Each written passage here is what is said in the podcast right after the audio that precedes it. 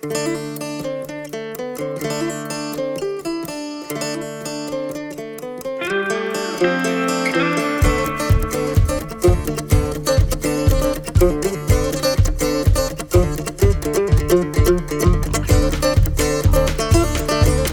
on the Hay Kings podcast, we're going to talk about the Western Alfalfa Forage Symposium coming up in November.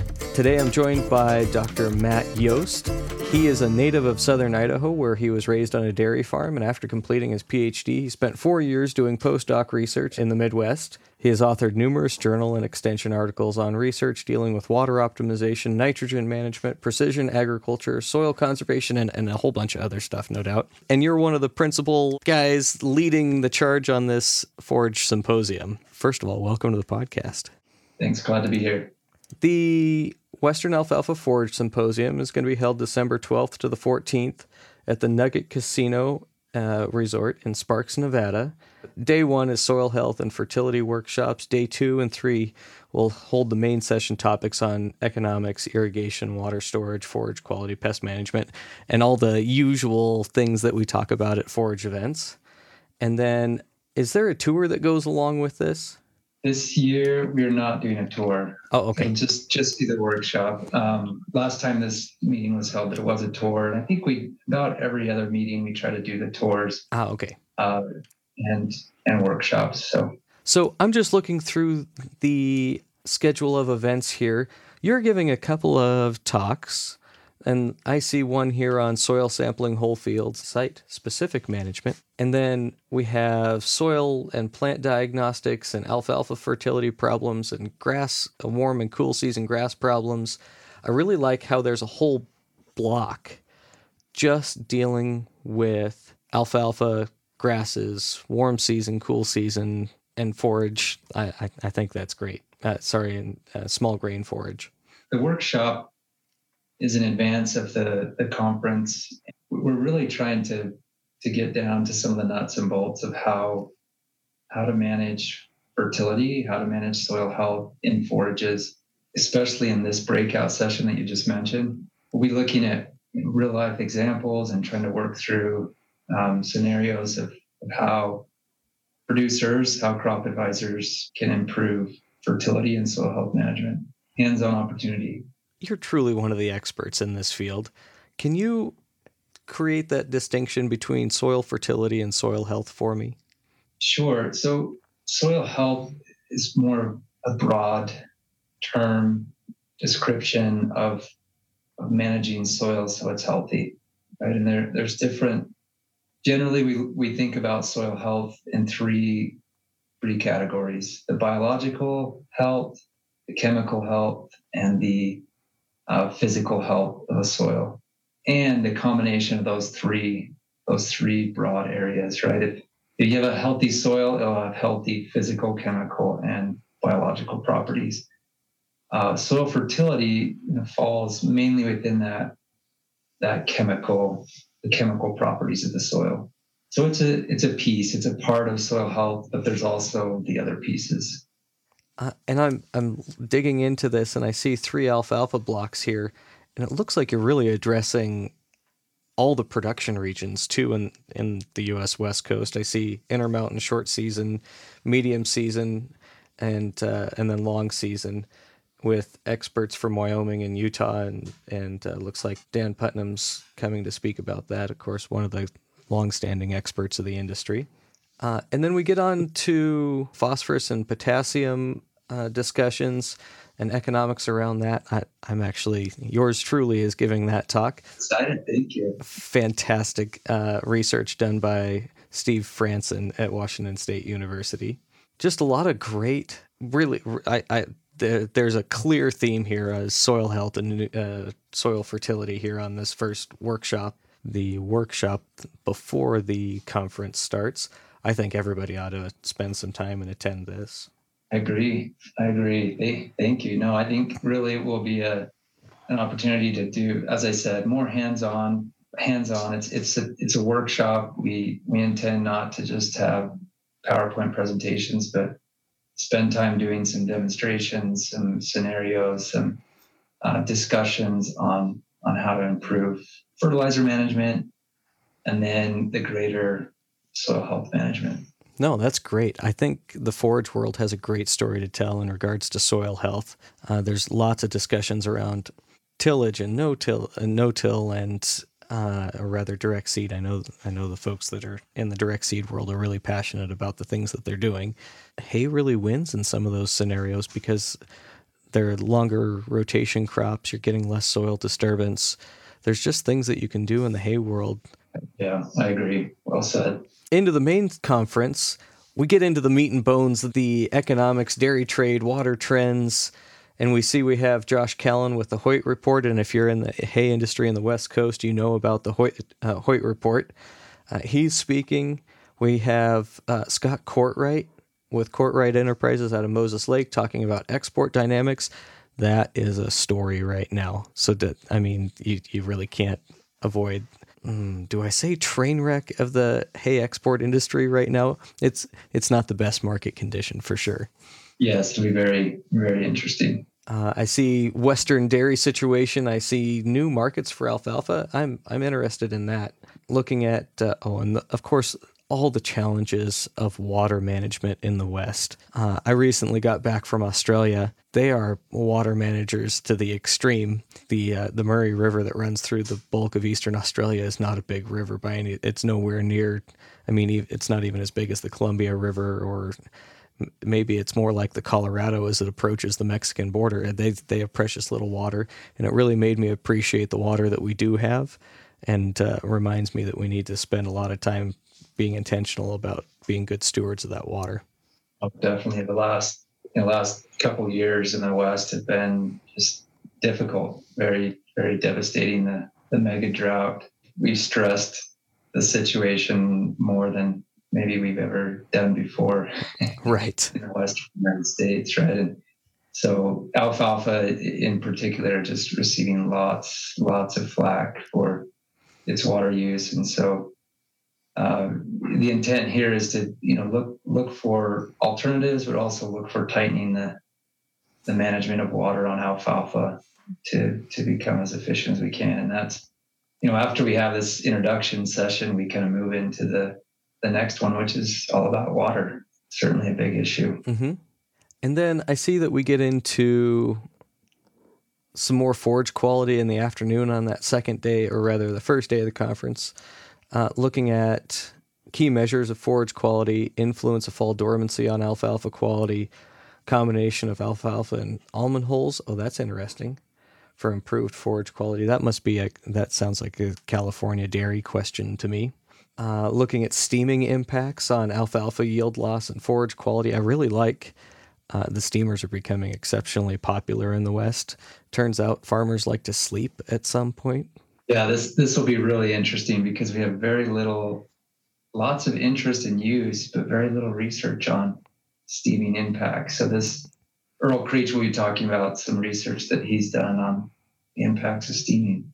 And then uh, moving into the second day of the actual conference, I see a little bit broader spectrum of of talks here, looking at wetting agents for soils. Uh, that that I I'm not sure I even know what that is. You're giving that talk. That's mine, yeah. So it's uh, wetting agents are used a lot in the turf industry. It's a, a product, a surfactant that that helps improve infiltration, reduces the surface tension of the soil, mm-hmm. allows water water to infiltrate better. Hmm. And there there's been a little study of it in in the forage world, and so we've last two or three years we've we've studied it and along along with some biological products. And uh, so yeah i'll be reporting on on two or three years of studies on, on you, those. you said one of the magical words in agriculture right now biological products. What types of products yes. did you test? Some bacterial and fungal products and some combinations. There's a, a product called biotango bioensure uh, big company that's that's just starting up and and uh, making a splash in that world. And so we're testing theirs, and then some other local. Got some local companies here in Utah that developed some products that we're that we're also testing. So, and then I see talking about cover crops into corn silage and looking at temporal changes in soil salinity. Uh, there's definitely parts of the West where salt is an issue, right? Oh yeah, certainly. it's it's a big issue in in some areas. And so Sharon Benes will be long-term expert in in salinity management. Uh, will be will be sharing some of her her research on how to how to deal with salinity, how to improve conditions and improve improve forage production. And then I see an international flavor here looking at uh, alfalfa forage systems in Pakistan. One of the things that I always try to keep on uh, keep on top of is that international situation because we're not the only country in the world that grows alfalfa. Lucerne, uh, just back from Australia, they always poked fun at me about the way that I said Lucerne. That international component is really important in keeping a, keeping an eye on what other countries are doing and other production systems that have similarities to ours is tremendously beneficial.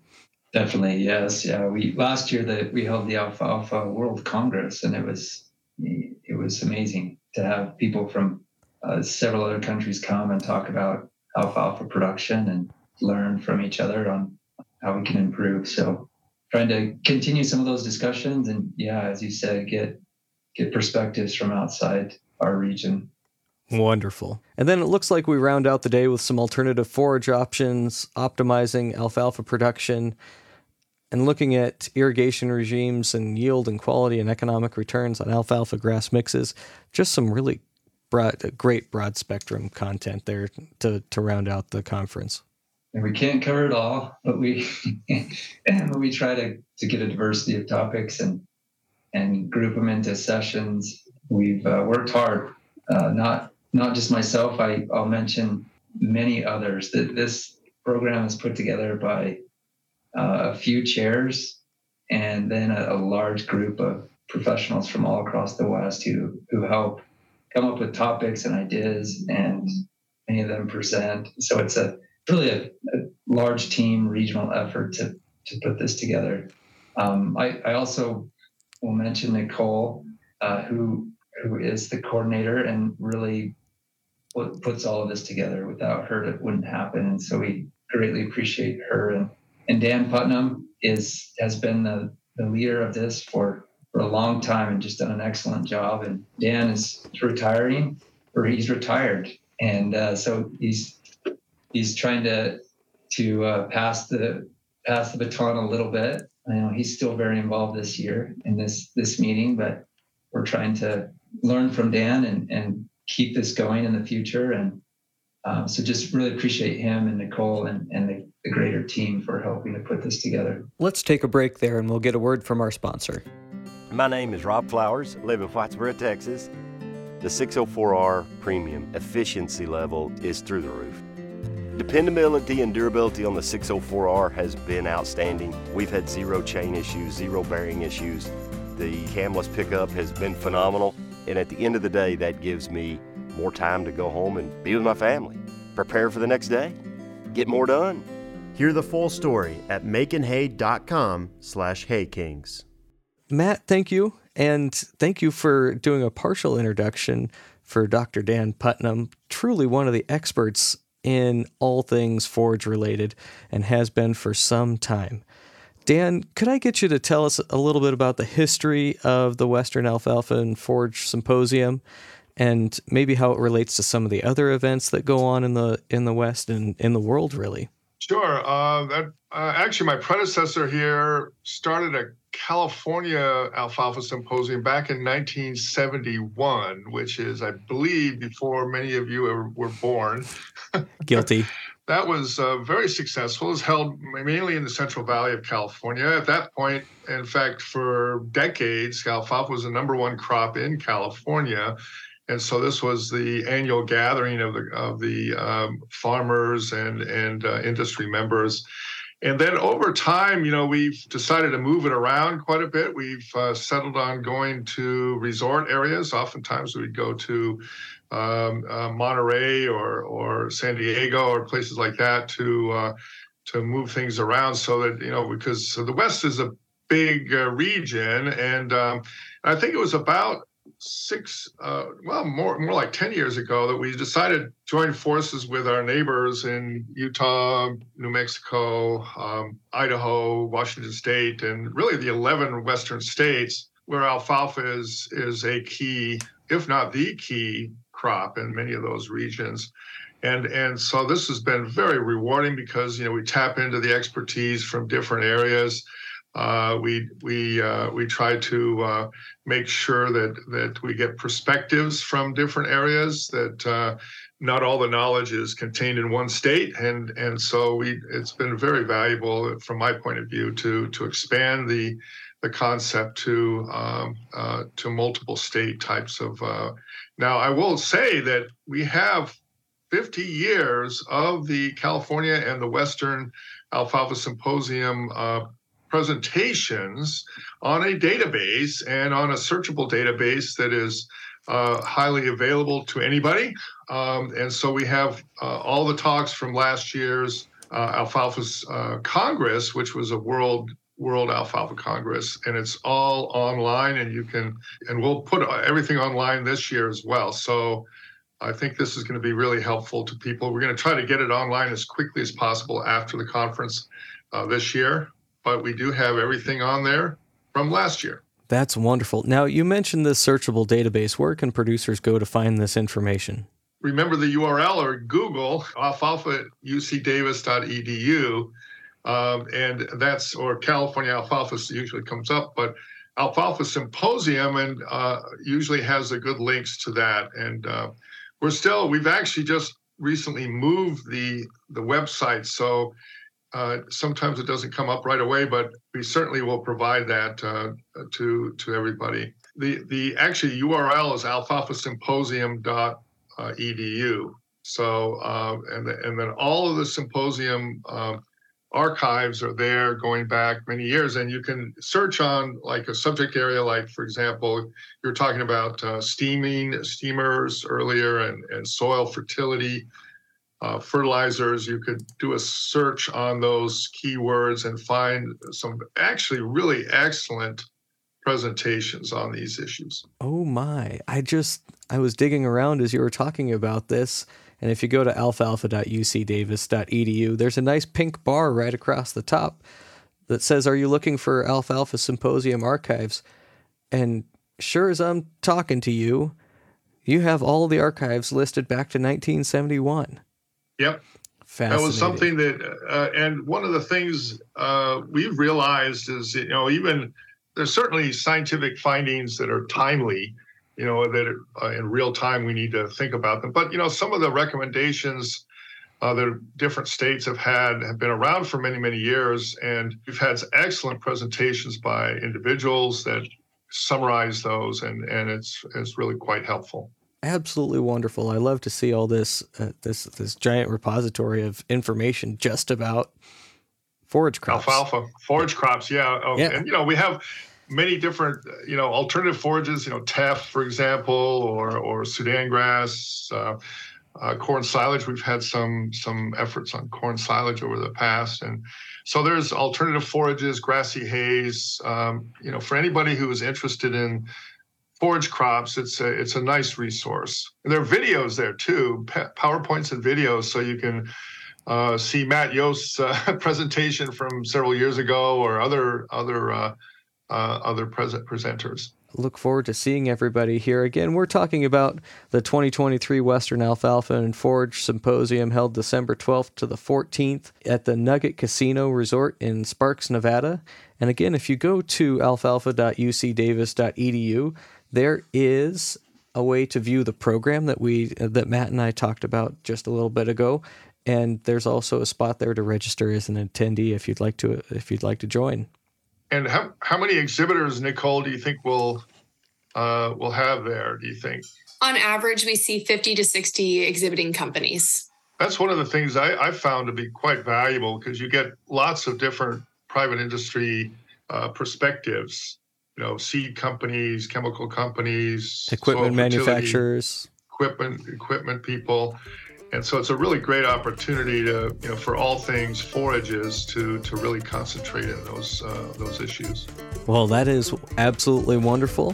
thank you both for coming and talking about this event, and I look forward to seeing you both there. Thanks so much for doing this. Yeah, John. absolutely. I'm here. Thank you, John. If you'd like to register for the symposium, the early bird rate comes to an end uh, September 28th. So be sure and register before then or, or after, but it is a little cheaper if you register before that. Come and join us at the conference.